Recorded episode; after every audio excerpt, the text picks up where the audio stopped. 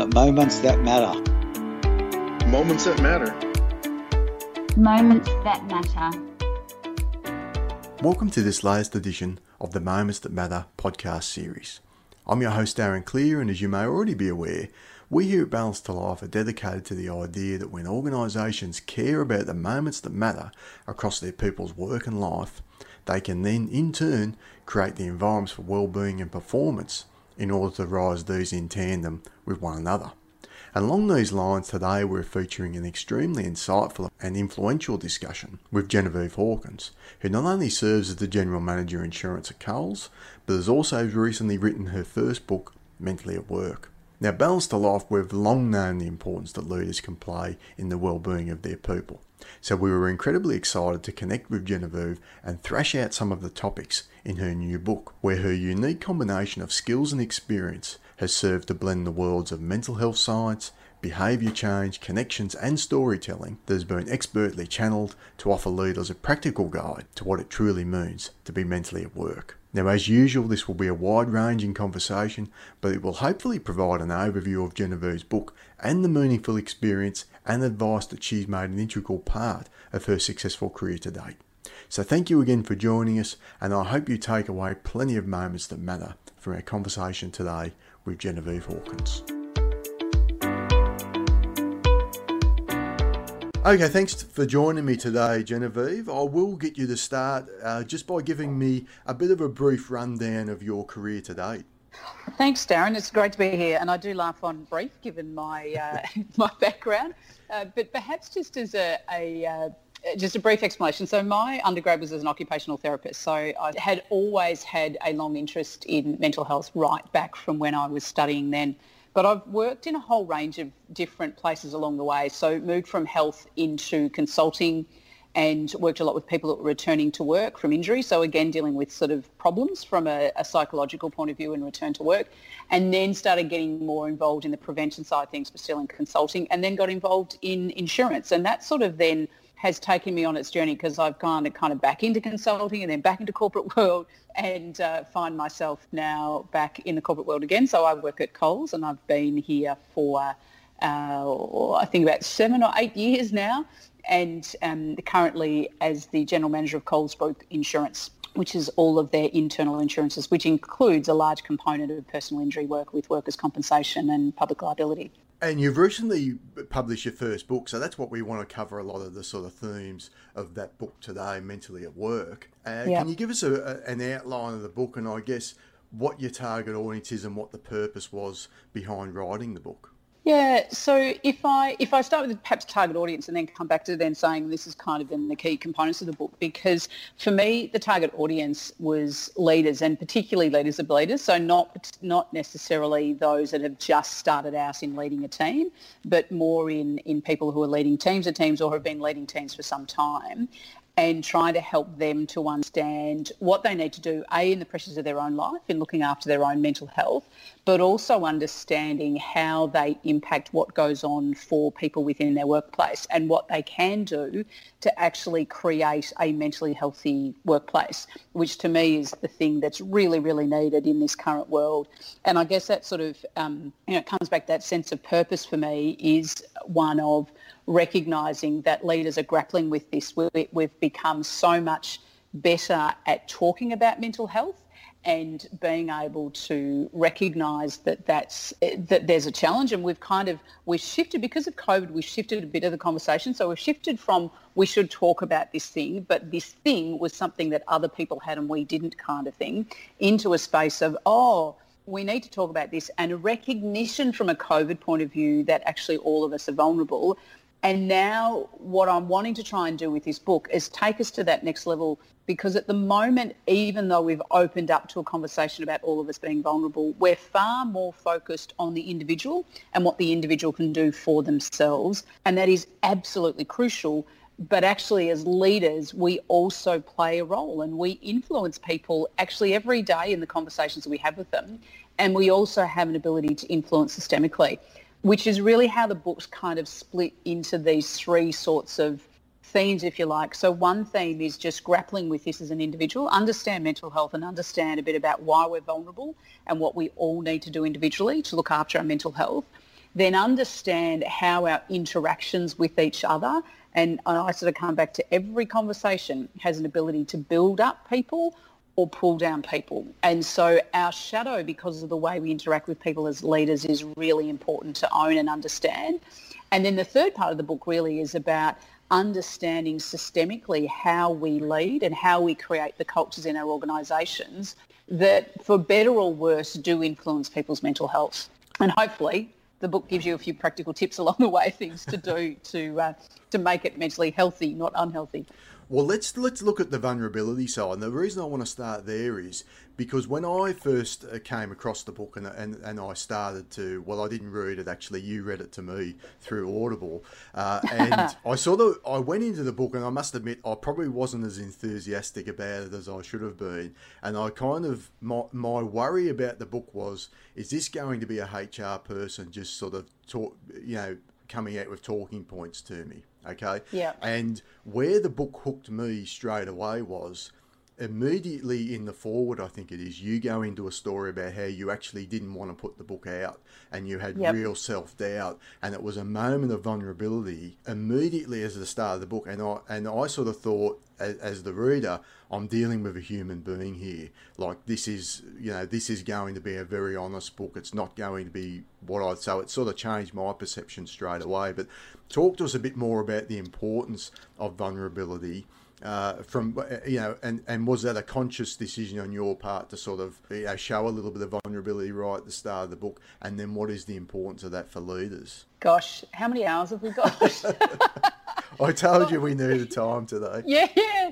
Look, vulnerability, vulnerability is huge. So in, in the, the question of was it deliberate in putting something down that made me more vulnerable, it was deliberate, but I'd also say actually that the, the foreword I wrote, it just came out of me. So it wasn't kind of, oh, I need to be vulnerable here and I need to say something. It was just how I was feeling. And so therefore I go, I think I need to explain this up front. But it's this interesting thing, and we, we come back to part of the thing that I talk in the book is this idea of accepting that we have these two different parts to our brain.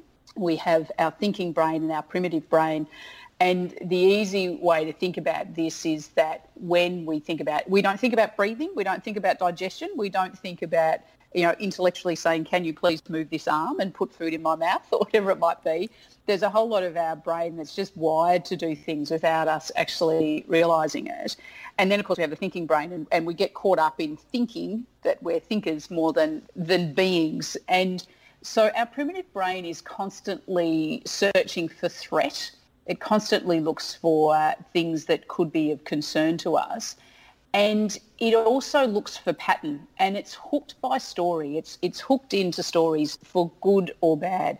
And if I link that back, and I can go on to a whole lot of things about the primitive brain, if I link that back to vulnerability, there's a need for all of us to feel safe. And if we can look at someone else and that other person is prepared to be vulnerable with us, is prepared to acknowledge what they are struggling with, what they're challenged by, that that in itself opens up for that other person also to be more vulnerable. And interestingly enough, it's actually when we're more vulnerable that we can actually A, feel safer and then B, actually solve more complex problems because we're prepared to be more of who we are genuinely in the moment with it. And it's not a, like vulnerability isn't sitting there and going, oh, poor me, I've had all these problems and I can't cope and that's the stuff. It's not kind of a, it's not, although at moments it can be falling apart completely, but it's just being able to go, do you know what? I'm human. You're human.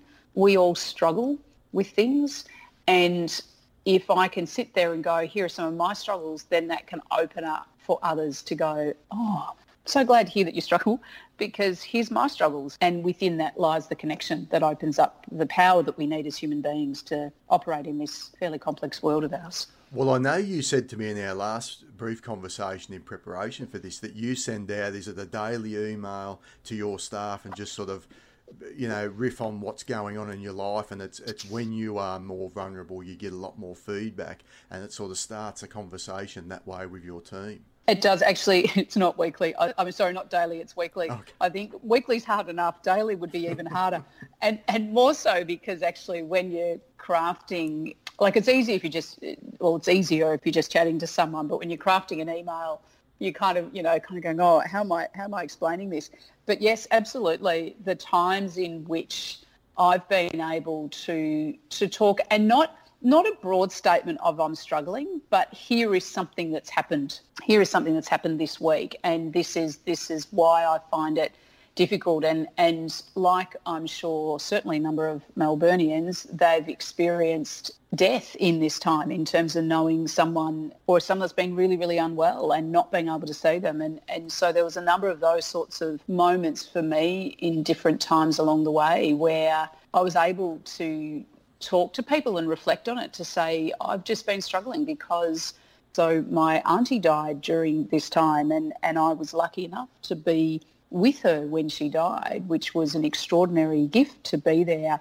But most of my family wasn't, and all of us couldn't go to the funeral. And so there was kind of these reflections during different times in these emails to the team around how hard it is or how different it is. And it is those moments of and my challenge and then my reflection on therefore what I'm grateful for and what I connect into to keep me going that then enabled people to respond to me with all sorts of reflections about things that were going on in their lives that that made them feel safe that they could share with me, which mm. was great. And do they just share that with you, or is that shared across the whole team?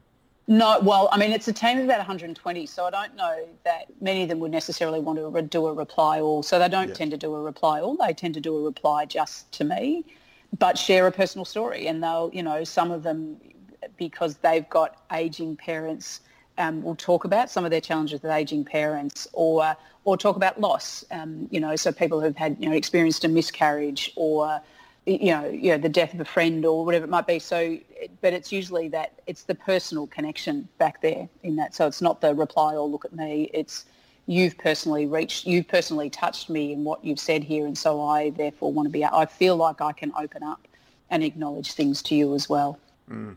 Uh, the other part, uh, uh, at go back to the start of the book, that really hooked me was the fact that you actually acknowledged that this is not going to be a book where because a lot of the books that deal with, with mental health in particular, they're written at at a level that is probably above the readers or the people that you're trying to reach and above their yep. sort of uh, level of understanding, if you like. And I think when you acknowledge that, that sort of was my fear going into this book that this what this is what might happen. So, so again, that I'm, I'm, obviously that was a conscious thing to put that in the book. But talk a little bit about the importance of language and the importance of being conscious of that when you're trying to get messages across to people. Oh, look, it's so it's so critical we, you know, I think I said before, we're, we're hooked into story. We're hardwired by story. So if we're reading words and they don't resonate with us, that doesn't quite make mm-hmm. sense to us, then we don't we don't continue with it. So so it was very conscious to go, how do I be pragmatic? I don't want to be I don't want to be preachy. I don't want to go, here's the solution and here don't want to be too academic because then you lose people. But then I don't want people to think it's not based in science. Like there's there's some, you know, some reality around it. But you know, one of the things, so I, I, had a book coach, so not someone that wrote it for me, but someone that was coaching me and encouraging me along the way, Kath, or Kath Walters, who's brilliant. And one of the first things that she worked with me on, because I'd been trying to write the book myself and hadn't got anywhere, and the first coaching session that she spent with me was around who's the audience and the audience had to be a person. Couldn't even be a group of people. Like as i described before it's written for people who lead, te- lead teams of teams in particular. It had to be a person because you're then right thinking about that person and you're right thinking about what's the language that makes the most sense to them and and then of course you hope that other people get appealed to that as well. But I think I just sort of discovered that in in the work that I do. I, I have so I often talk about Coles as my playground because I get the freedom to enjoy experimenting a bit with teams about what makes a difference to you? How do we do things? And and let's think about. And I've always been conscious of language within that. That you need to make it accessible and practical if people are prepared to. If people want to do something with it. As you know, I've, I've sort of said this to you uh, off air. I really enjoy the book. I'm not just saying that because we're on the podcast here, but and I guess the the uh, the proof of the pudding there would be the Bruce Springsteen album came out on the Friday uh, that I'd started to read the book, and I put off listening to the Springsteen album for the day wow. just to go wow. through. Uh, and, and I sort of had to finish this chapter. And I also said to you, so in terms of looking at the storytelling part of this again, so how would you I mean, would you give specific advice to leaders about how to share those stories, or is it just whatever you're comfortable with um, to try and sort of get that connection happening with your staff in a more meaningful way? Great question. And in fact, one of the, the fastest piece of advice I'd give is that there are two books and my team would laugh when I say this because they go, you know, this is my typical thing that I'll say to someone, now there's a book you should read. So um, there are two books, one by Gabrielle Dolan, Stories for Work, and another one by David Pearl called Story for Leaders. And both of those books go into far more depth about how you think about stories and how you might weave them in. And Gabrielle's uh, is quite practical in the, the short stories that you can weave into things. But her, her key message with it, which I certainly live and breathe in what I do as well, is that it's got to be, you've got to share some of yourself because it's only in sharing some of yourself that um, people really truly believe it. Like, so if someone else makes up the story for you and say, say this, say this, you know, this is a good thing to, to do, it just doesn't, it doesn't resonate in the same way and they don't get a sense of who you are. And uh, I mean, go, I don't, I don't necessarily consciously have done this. Gabrielle suggests a really practical thing of going, go back to childhood and start writing down all the sorts of events that you remember that happened, you know, in those formative years up to, well, you could, could keep going out throughout life, but keep remembering of those sorts of stories and then sit with it for longer. So if you sit for an hour or so, so you'd be amazed the sorts of things that start to come out. And you can then start to think about what's the connection? How do I connect that part of me to something that I'm trying to do? But I think that that's part of what I tend to do naturally. I've been a writer for a long time as in journal writer. Obviously, this is my first book, but but I've been a journal writer for you know back to my teenage years in writing those angsty teenage uh, kind of diary things.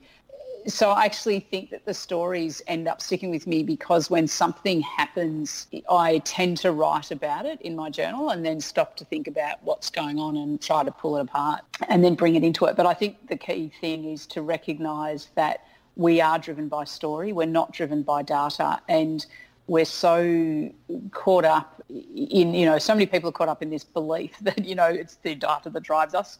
We're rational beings and, and not recognising what we get hooked into from a story point of view. So you need to tell stories to get people along the journey and the stories that share some of who you are are the stories that are going to be most influential on your team. And in terms of stories, I think it's you also touch on the importance of connections uh, with with work. And when you think it, when I certainly when I first heard you talk about connections, I was thinking about the personal connections, and that's what we're talking about there with the storytelling. But there is a number of different areas of connection that you need to be conscious of uh, as a team leader. And I'll give you one story from my time uh, as a team leader. And this has been the good thing about the book for me. It's really made me reflect on past experiences I've had as a team leader and within the corporate space and areas mm-hmm. that I probably got it right and the areas where I got it wrong. And, and if I went and did things again, I would do it differently.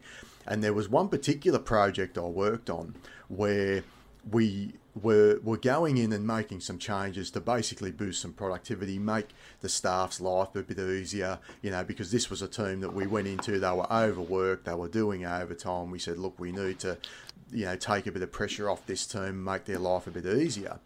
And we thought we had this fantastic project that we were going in and, and putting into place but no one was buying into it. And it was probably a couple mm. of hmm. weeks into it. They said, Well, can you talk to the staff, Darren, and, and, see what's going on? And we went in and started to talk to the staff, and we realised they thought we were doing this because we wanted to ship all their jobs over to India and we yeah. wanted to retrench everyone. So, and they sort of had that cognitive bias, which is something that you talk about within the book as well, where everything mm. we were doing, well, these guys are coming in, they're a threat to me, and I don't want to work with them. And be- because we mm. hadn't set up the connection with them and told them the story behind, well, this is why we're doing this, uh, that's why it failed. So, talk to us a bit about, I guess, setting up those sort of connections and connecting people to their work and the importance of that from a leadership point of view. Gosh, there's so much in that, and so so much in that story as well because there is so if i go back first of all that cognitive bias piece is the challenge is that if we are convinced of something our brains look for that pattern and we can't help but see that pattern which is which is fascinating. And I think I use the example in the book around, you know, you, you buy it, you want to go and buy a car and all of a sudden you keep seeing that model of car on the road. And there's no more or less of that model of the car on the road than there's always, you know, been, unless there's been some amazing sale or something. But um, but you pick them. You, you seem to find them more than others because that's what your brain is is currently geared into. So it becomes a challenge when organisations are looking at leading change, which let's face it, I think isn't change is the most is the only thing that's constant. That if you don't trust the person that's leading you through this space and you know you're suspicious of what it means because we are bearing in mind and sorry i'm not finishing my sentence here but this interesting thing about change come back to that primitive brain we are constantly searching for threat. And if there is change change is uncertainty. And uncertainty in the end may not end up being bad because the change may end up being good for us. But whilst our brain is looking at it and seeing that in a light of uncertainty i don't know what's going on here the cortisol is flooding through and we're more stressed about it. And therefore, the storytelling that helps to show us the benefit to us that we are safe, that it's okay, or that we may not even be safe straight away because we all have to go through this uncertainty, but we're going through it together. So there's a safety in numbers and let's think about this. Then, then that actually helps the brain to calm down and therefore be more open and listening to what this all really means. But the mistake that we make often during change is that we assume up front that we tell people the logical story. We assume people get the logical story and off we go. Let's just do it and of course, if we're living and breathing it in the moment and leading it, we're, we're less aware, if we're not consciously thinking about our team, of how our team's feeling about it. And so you cannot over-communicate during change. I think that's kind of the, the basic principle of it, is that you need to keep telling stories that connect people to you and connect people to feeling psychologically safe. And if they believe in you because of the stories that, that you talk to them about, then then they'll go with you through that journey. And it this comes back to what we were saying before about you've got to link it back to your own personal stories because if you're standing there just spouting out the corporate position it doesn't hook people. They don't they don't see you. They just see you spouting words that are from an organization.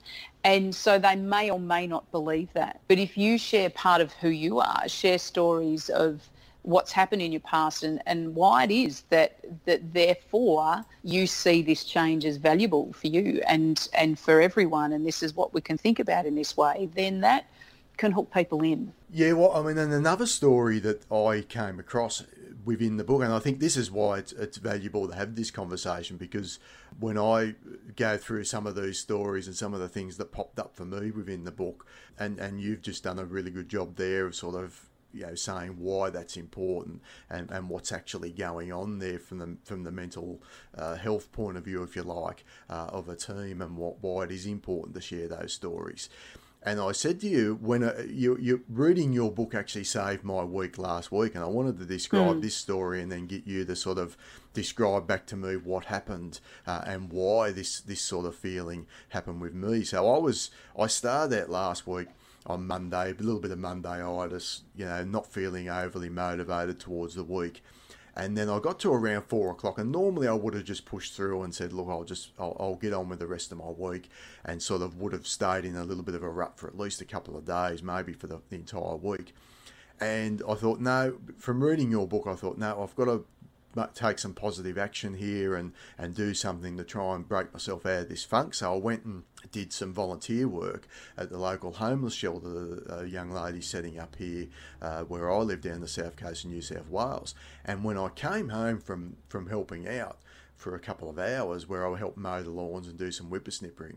So I, I found immediately I was like I was walking taller. I had a, I was breathing easier uh, I just had more motivation to get on with the week. So just from, I guess, connecting to that community uh, project, feeling I belong with something, having her say thank you so much for doing that, feeling valued, getting out and getting the sunshine on my face and sort of doing some physical exercise.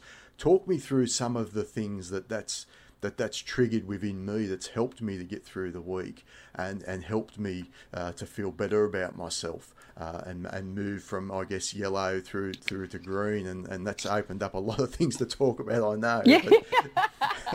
I love that I love that story so if we start with just that reference to the continuum and understanding what that means so we need to accept that both for our physical health and our psychological health, we operate on a continuum. And if I take back to when I was in uh, uni, my first lecture in psychiatry, and this lecturer was describing various different mental illnesses and I was sitting there getting slightly worried because he was describing things that I did and, and and then he was describing things that my friend did and we were both looking at each other going, oh, you do that, I do that, oh, we do that. And we diagnosed ourselves with I don't know how many mental um, disorders before we'd got about 20 minutes into the to the lecture. Now, he was being deliberately provocative in doing this because what he was trying to get us to understand is it's not actually the diagnosis itself that impacts how significant something is. It's actually the impact on daily living. So we can have a diagnosis but be completely fine. And I think what's really good to understand this is something like diabetes from a physical point of view. So if we go, here's the continuum from green to yellow to orange to red. And if you think at the both extremes, green is I'm great, feeling good, all's fine in the world. I might not be necessarily jumping around cloud nine, but feeling balanced and what have you. Yellow is that uh, kind of time. Orange is it's a bit more serious, and then red says really need to be in hospital or need serious medical help to help me. I can have a diagnosis of diabetes um, but not be in red because actually I know how to control my diet and how um, therefore my blood sugars are controlled and I can remain in green the entire time. Sure, I have to keep getting tests to make sure that my um, diabetes is under control, but I can still happily sit in green. And we move throughout those. Well, hopefully we don't get to red, but most of us at some point in our lives will get to red at some point on physical health. But most of it, we all sit typically between green and yellow. And so green, we're feeling good. Yellow, you know, we didn't sleep last night. We drank too much. We ate too much. We haven't been exercising. You know, we didn't sleep well, whatever it might be that we just feel there um, before we get more significantly unwell. And in that orange space, we, you know, it might be, yeah, look, we're really physically unfit. We're going to have a personal trainer to help us to bring us back. Um, or you know we might have um, i mean i'd even put a cold in yellow. It's just the there kind of space sort of thing. But it's the same with our psychological health that we go into these funks and i kind of often think about yellow in just in that general unbalanced state just don't feel great which down what you were describing is kind of like i was sitting in that yellow of just bleh, just not not feeling like i'm bouncing around much. And if we don't do something proactively that shifts us back to green, we end up getting used to that feeling as a normal feeling and the, and not saying it's abnormal but as a usual feeling or a common feeling and it hangs around for longer and longer. And if we don't address it slowly but surely we slip into that orange where we we start to get a lot more negative and a lot more struggling and potentially need more help to bring us back. But if we link back to that story around um, the primitive brain and in the primitive brain, there's some fascinating chemicals that get released that are actually, again, all geared around our survival. And so we talked briefly before about cortisol. So cortisol is the one that gets released when our brain's detecting that something is a threat. And cortisol makes us more alert. So a small amount of cortisol is really good. It's reminding us, hey, hey, hey, there's something here, there's something here, what's going on? What do we do with it? And if we can then take the right action, the cortisol then decreases again and we can feel better. And taking the right action fits into one of these other three sort of key categories. So one is around being able to elicit oxytocin. So oxytocin is the um, the drug of belonging, if you like, the chemical of belonging. And we and, and I think I describe in the book as well about this value of thinking back to Neolithic man and and or humans, I should say, and that idea that if you're on your own out in the wild, that's a pretty scary space to be. But if you are with your tribe, then you're going to feel safer because you appreciate safety in numbers. So we're hardwired to value connection, to see that together we are stronger than individually. The next part of that is then serotonin, and serotonin is the the drug of value, if you like, of going, I'm valued for who I am you see me for who I am and value my contribution to what I do for the tribe. And in the context of primitive times, you think about the, um, you know, the person that was the best at making a fire or the best at killing the saber-toothed tiger or the best at, at finding the, the right sorts of berries to be able to eat, whatever it might have been, that people go, oh, you're awesome because that's the skill that you bring to our tribe. So you have a sense not only of I've got safety in numbers, but I contribute in some way to that tribe and that makes me feel better. And then dopamine is this other interesting one. And dopamine is one of, again, all things in balance. We don't want an overdose of this. But when you think about cortisol is searching for problems, dopamine is the one that, that it's called, I, I think about it as a drug of pattern and pleasure in that it looks for pattern. And if we can find pattern, we can make sense of the world. And so we get a bit of a dopamine hit to go, ah, we've learned something. Great. This is good. And it pleases us. And so we kind of get that pleasurable, oh, this is pretty good. We've learned something new in doing this. Love that. And so I think about that as an achievement or learning one. Now, if I kind of, that's kind of the overarching story of it because what we're trying to do with our primitive brains is if we understand that these chemicals exist in our brains, all of us have them and all of us can do things actively that trigger them, then we've got our best bet of finding the balancing act of managing our mental health. And so in your space, you're going, you woke up in that bleh, sort of, you know, feeling pretty flat, unenergetic, back in that yellow sort of area and then what you're then looking for, and you weren't you weren't necessarily consciously doing it, although I think in the end you probably were because you said you'd read the book and went, ah, maybe I do need to do something here. and that's part of what it is, is saying you have to be aware enough to go, this is what's bubbling up for me right now. I recognise that I'm in yellow. Therefore, what can I do that can bring me back to green? Now, there are two components then that you mentioned there that, that link in quite nicely into bringing you back to green. And one of them is actually purely about the physical exercise and the sunshine. So there is our physical and our mental selves are so intertwined that our ability to get back into nature, to, to feel it's almost like sort of feeling like we're part of something bigger. It starts to sound philosophical about it, but there is something about being in nature and there is something about moving that our body goes, oh, this is good, this is good, getting out, doing something feels better. So there's an element of that in our physical and psychological selves connecting in to go, I feel much better for that. But also you are helping someone else. And so your contribution to someone else triggers that serotonin and that's part of what then triggers you back to green because you can sit there and go whether or not you're completely conscious of it or not your primitive brain is clearly conscious of it. And going you've just helped someone. You've done something that you know is good for someone else. You're not doing it out of a um, it, it's not so I often talk about dopamine can be the faulty serotonin in some ways when we think about I'll do something on social media and get recognized on social media for doing something.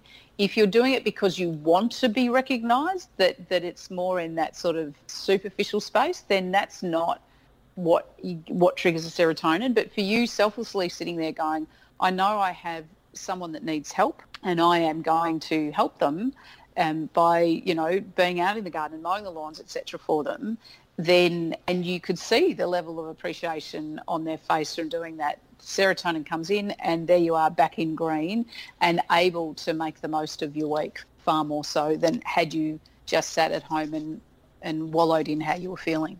Well, I think here we're getting into the real nitty gritty of the value that this book provides because it gives you a level of self awareness of your own mental health, but also allows you to start thinking about, well, how can I impact this on my team? So, give us some ideas, I guess, on some simple ways that you can trigger these chemicals within your team when you're acting this way as a leader. Yeah, so, well, actually, there's probably two parts to it because I think one of the things with being a leader is it's great if you can share though this sort of concept of so I talk about in the book about the mental health pie because I do believe that a common language helps to bind people together.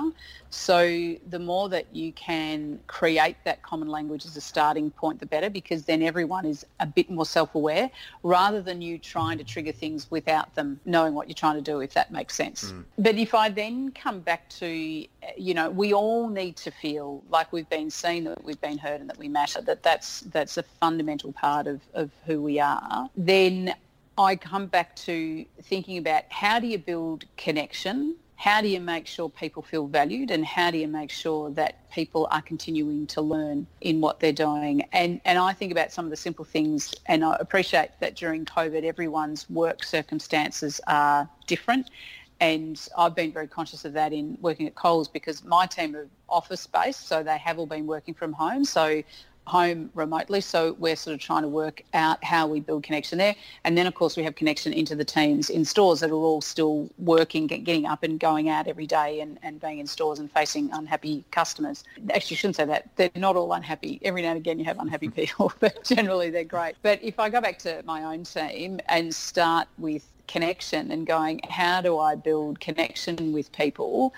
then part of it has been these weekly emails. As I said, I hadn't planned to do them. They just started to evolve, but they are moments in which I share reflections about what's happening for me and invite people to then think about things in their own life. So I'm not sort of saying, you should do this, you should practice gratitude, you should be mindful, you should meditate or whatever but being able to go, this is what I've been struggling with, this is what I'm trying and, and find it really useful. And I've found this particular quote inspiring and just thought it might be useful and interesting to you kind of thing. So opening and inviting people to reflect on things in their own life. We do a fortnightly, what we call a huddle. Uh, it's a Zoom or Microsoft Teams meeting with everyone, but connection is a really important part of that as well in terms of getting laughter happening. So laughter is one of the fastest ways to build connection with people.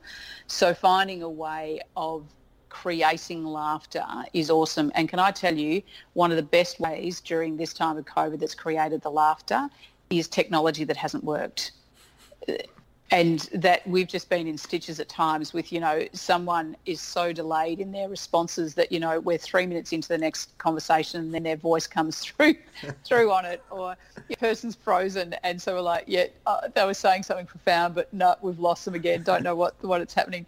And, and of course, I think in an old, old world, pre-COVID and everything, when you only had some people on, you know, on Skype, whatever it might be, you'd end up, I think at times you could get annoyed by the fact that things aren't working.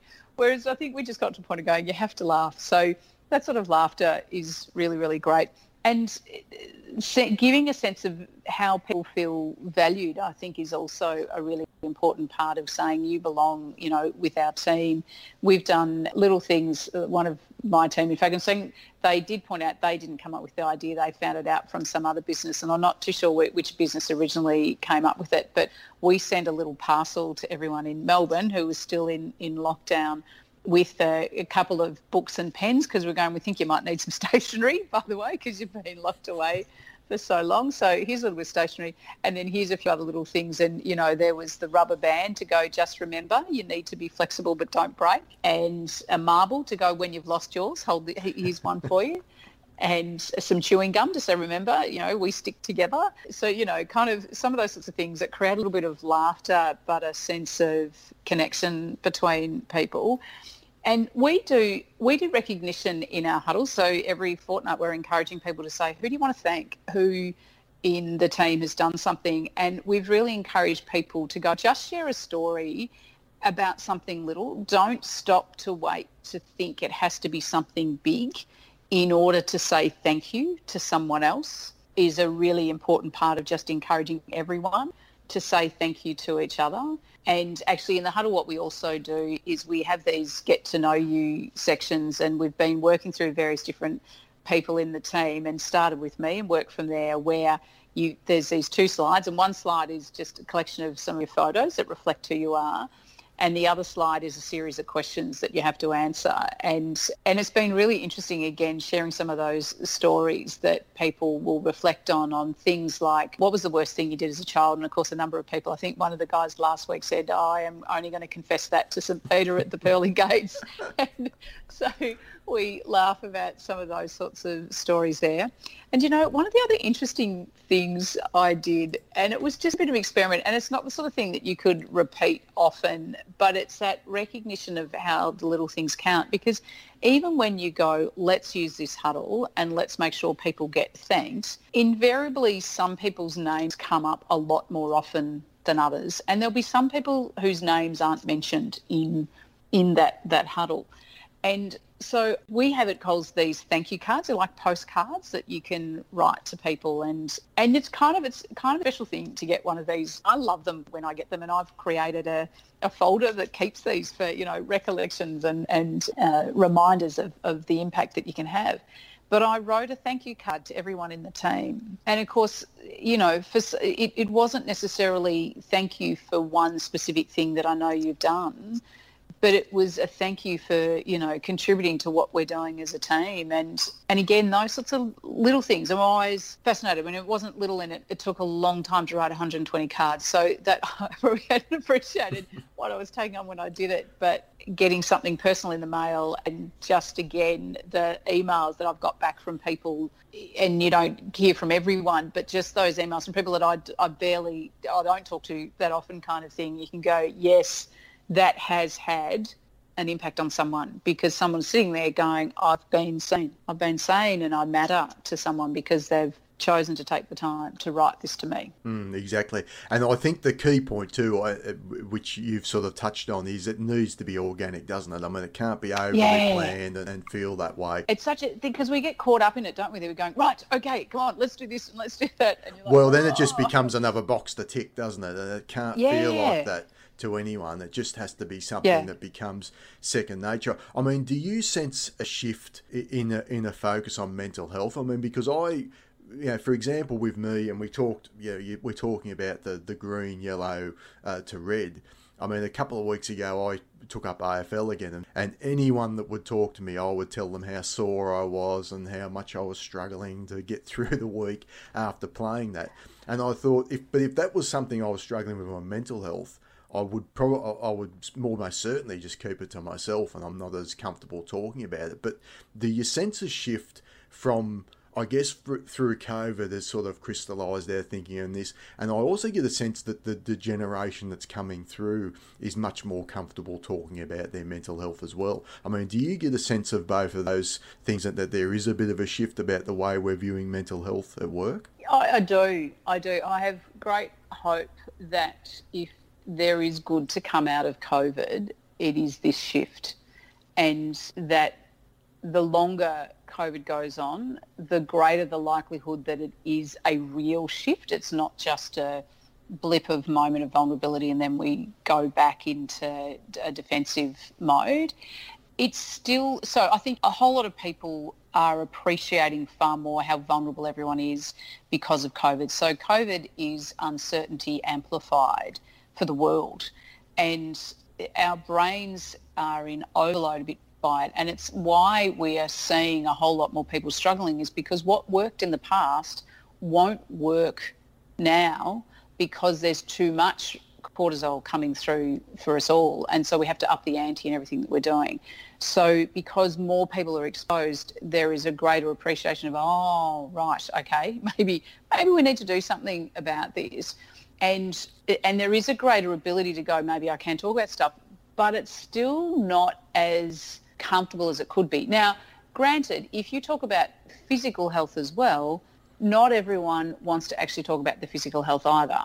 So there's an element of going I you know people go oh, I feel fine. You know I'm sitting there going oh just the flu just the flu or it's just a stomach bug sort of thing. Whereas if it's something a bit more personal people won't always feel as likely to share and it, you don't want to create a space where there's an expectation that people should just share. Of course you should share. Come on, just just say it. Mm-hmm.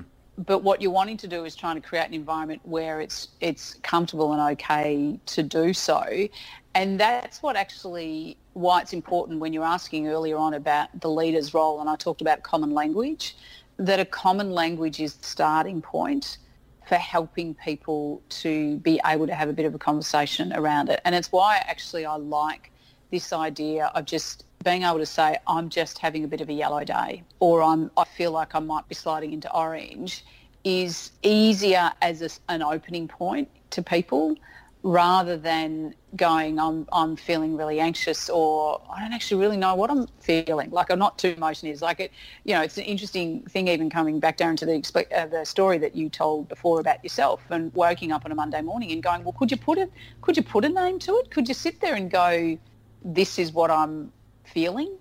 Or is blur kind of best, the best description sometimes? And, and therefore, so I think that common language will help people to share more and shift it more.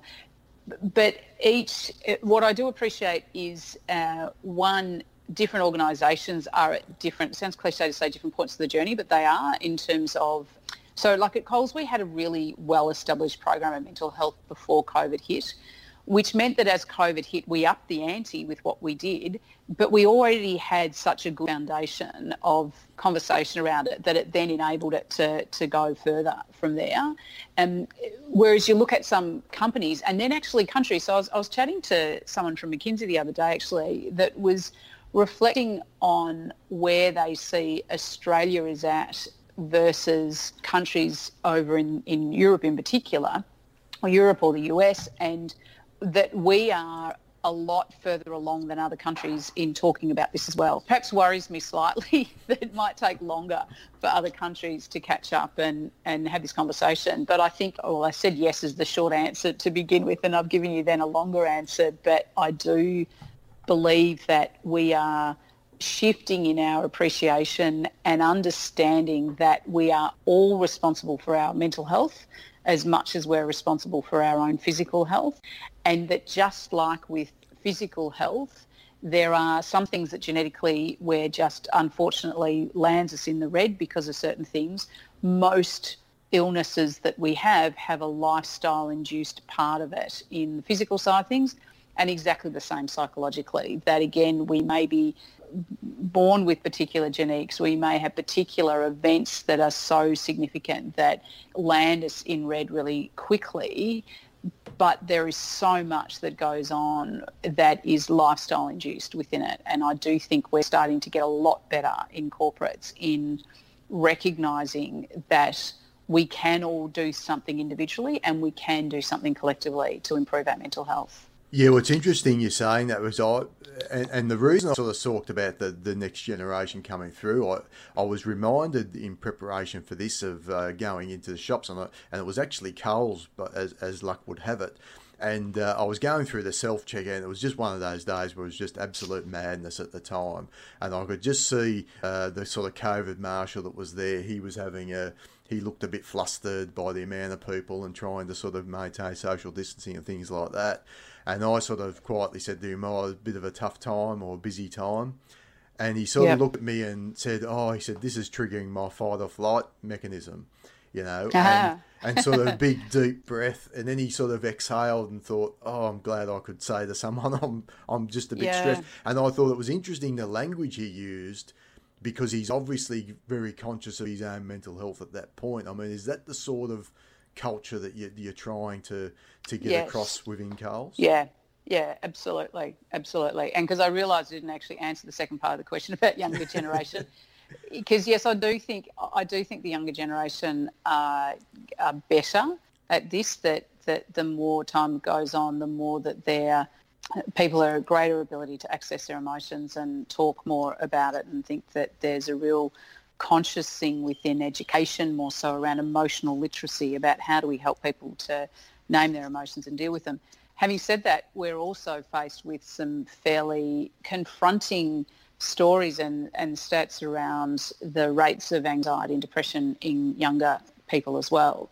And so we've kind of, it's this double-edged sword that we've got a greater awareness of things, but we've also got some challenges, which starts to then link into some of the issues with technology and what's causing some challenges for our younger for kids and, and we need to do a whole lot to help to get them non-addicted to social media mm. and and understanding and appreciating how else they can build up their mental health pie. And talk about how easy it is to just sort of slip into that state of yellow. And I guess any advice you'd have for people to to take stock of where they're at and increase their self awareness. And I'm reminded of the story that you told within the book where you sort of and and it kind of sort of came across a bit offhand where you said, "Oh, I'd, I'd slipped into yellow and didn't realise it," and then I was I, I, found myself crying after work every day, and it was such a tough time. And I sort of thought to myself, how could you? I'd not realised that you'd slipped into yellow at that point. But then I also thought about different times in my working career where I'd been in difficult situations, and it wasn't until I got out of that that I looked back on it and thought, gee, that was a really toxic environment. What would you give any advice to people on ways you can sort of take stock of where you're at and just sort of try and separate yourself and and, and have a look at where you're at in your life? Yeah, because I think, um, you know, I, I, often talk about in the book about the frog, you know, you put the frog in cold water and you slowly warm it up and it doesn't actually realise that the water's warming up. Or it's like you know if you, if you're in if you're suddenly in thick fog you realize you're suddenly in thick fog. Mm. But if you're not if the fog bit by bit you know comes along then your eyes just keep adjusting to to it. Maybe, or maybe it's like eyesight deteriorating right? And you don't realize your eyesight's deteriorating so things things can kind of slowly happen there and so yeah there are a few things in the book so i talk about from a mental health pie perspective this idea of connecting to self and how you need to check in with yourself and and regularly uh, understand where you're at. And the first part of it too is recognizing that you can't, you should not be beating yourself up when you land in yellow. I think that's certainly the first message within it because we one of the risks when we've started to understand more about what was what was being coined the positive psychology movement is that we've got, you know, people are risk getting caught up in the, we can be happy and if we're happy about things, we'll be fine and not wanting to acknowledge the emotions that are. And that's actually just as damaging for us. Um, because we're trying to suppress them and we're not recognizing it. So there's, I kind of talk about a few different things that help you stop and go, where am I? The first one is energy levels. And with the energy levels, I talk about, you know, thinking about energy being zero to 10 and zero is um, fast sleep. I really, you know, I'm exhausted and I'm, I'm absolutely asleep there. And 10 is actually 10 is not good as in it's the extreme energy. It's the i'm running around at a million miles an hour and i've got adrenaline running through my body and i'm all over the place. I could be really super excited. So every now and again getting to super excited can be fun but it's not sustainable and it's not great for our body. And and so an energy level that sits around that you know five to six mark is a really good sort of balanced space. And so it's interesting to sort of stop and go, what's happening with my energy? So am I either full throttle or asleep? So I'm running a million miles an hour or I'm just comatose and I, I can't do anything. Am I the other end dragging myself out of bed and it's really, really hard? Or am I finding myself in a middle kind of reasonable space? So that's kind of that first one about where's my energy. The second one is to check in with emotions. And so it's being able to, and we talk about emotional literacy before with kids, actually adults need a whole lot to learn about emotional literacy as well so that you you move beyond just the basic descriptions of sad or angry or upset and start pulling out more kind of descriptive words of what am I really feeling. And if you're sitting there going, I, I find myself stuck with negative emotions more than not. So it's not, oh God, I've got a negative emotion at the moment. This is not good it's recognizing going if i really reflect on this day or this week and i feel like i've been more negative than positive then something's going on. And so that ability to go what's the emotions that are bubbling up? And are they that the emotions are hanging around for too long? Are they that emotions are coming up disproportionate to what's happening there they're sort of good indicators that you go, something else is happening. I probably need to kind of understand what this emotion's trying to tell me, which is the key point about not suppressing it. It doesn't mean sit and wallow in sadness or blahness for, you know, an extended period of time. It just goes, what's that trying to tell me and what do I need to do with it? And the other one is to check in with what I call the classroom inside your head. So we get caught up in loops of conversation in our head with ourselves that we don't really realise. And often suggest, or in fact in the book I talk about the movie Inside Out, it's a movie that's worth watching um, because it's, it's this idea that we've just got these conversations that go inside our head. And if we, and it's like our pattern-seeking brain is caught up in it. So we are talking before, you know, about, you know, I want to buy a red car and, oh my goodness, I keep seeing all of these red cars. Where's the next red car? Oh, that's an interesting red car. You know, like these things keep going there.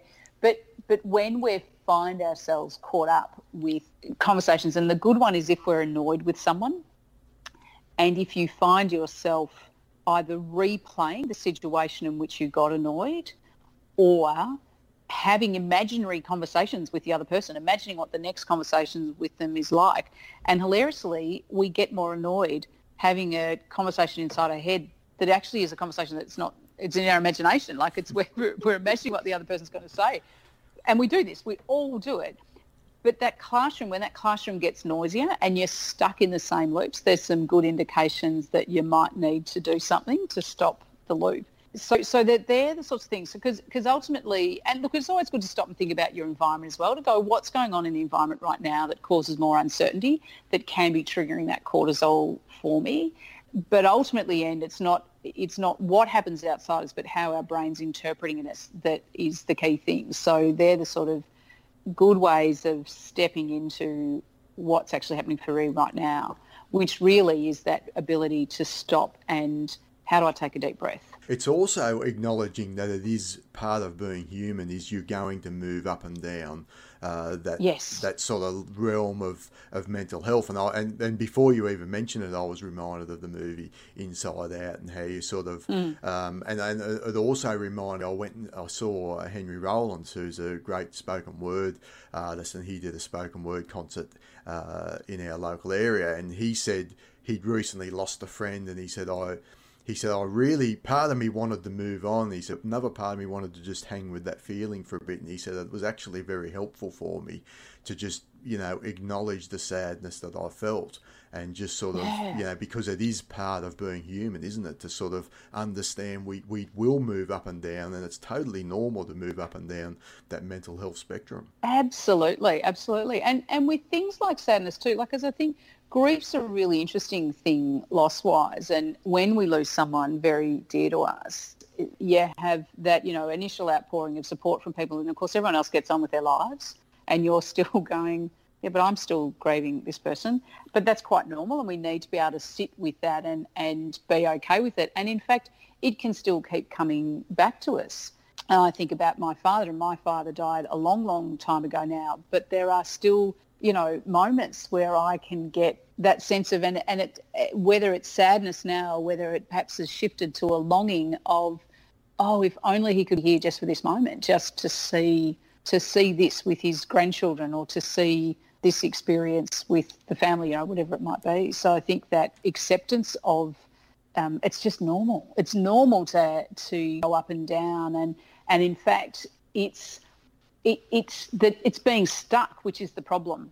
Mm. So being stuck, whether we're stuck in it, everything's fine. We're happy. We're happy. you go, yeah, it's not normal.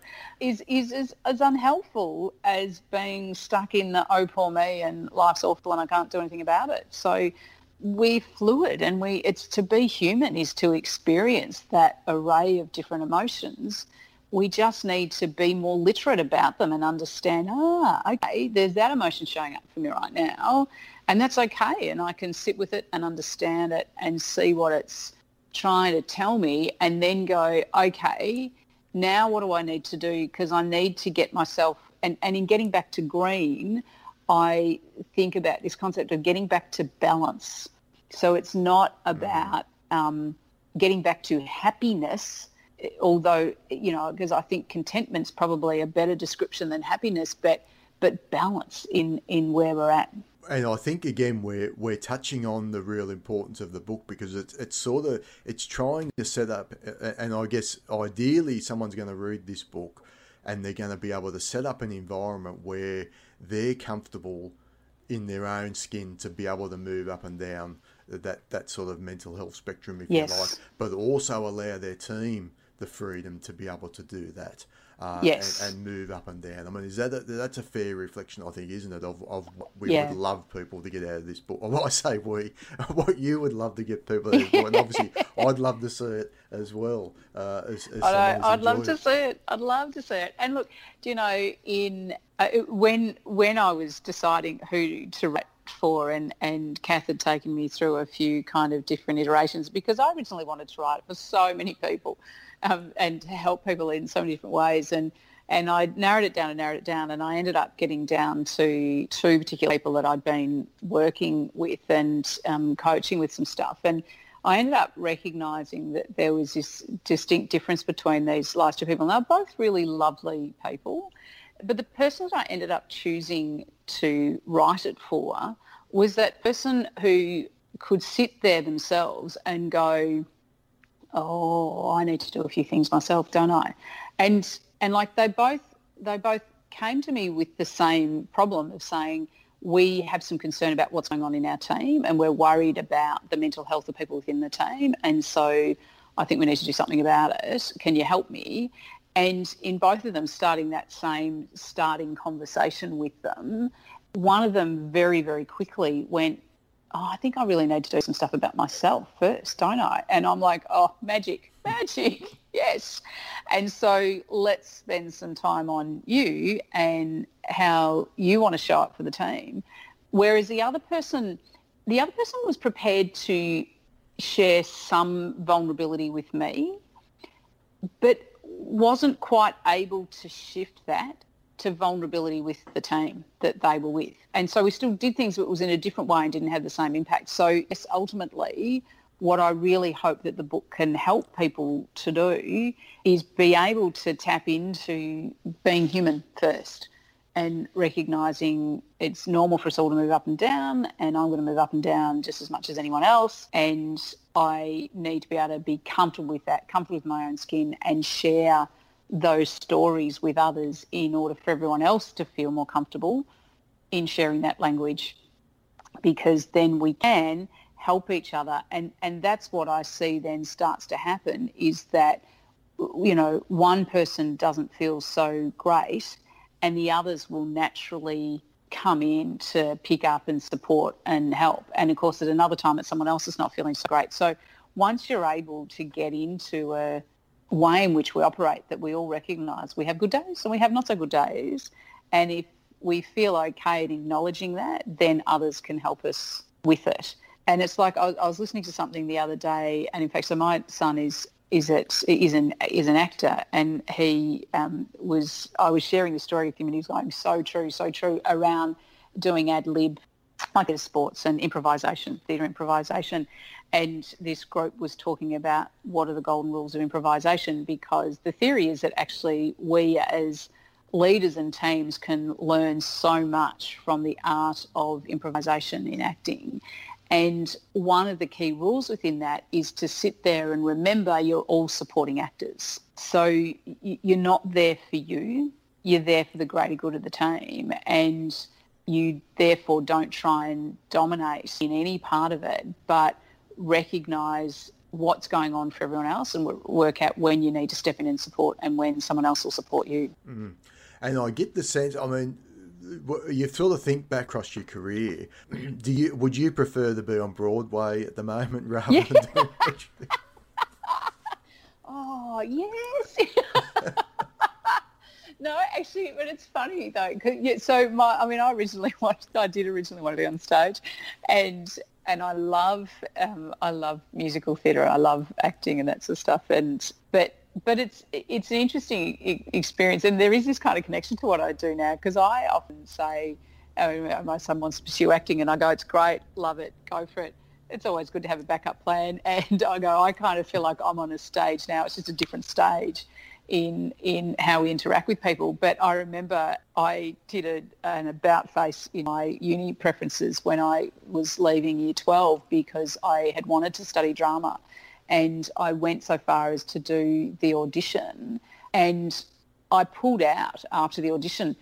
And I was actually quite happy with how I did the audition. But the thing that I struggled with was that you know, that concept of improvisation and being in a room full of supporting actors, it wasn't. It was, I was in a room full of peacocks. I was in a room full of people that wanted to talk about how important they were. And I was kind of like, well, that's not me.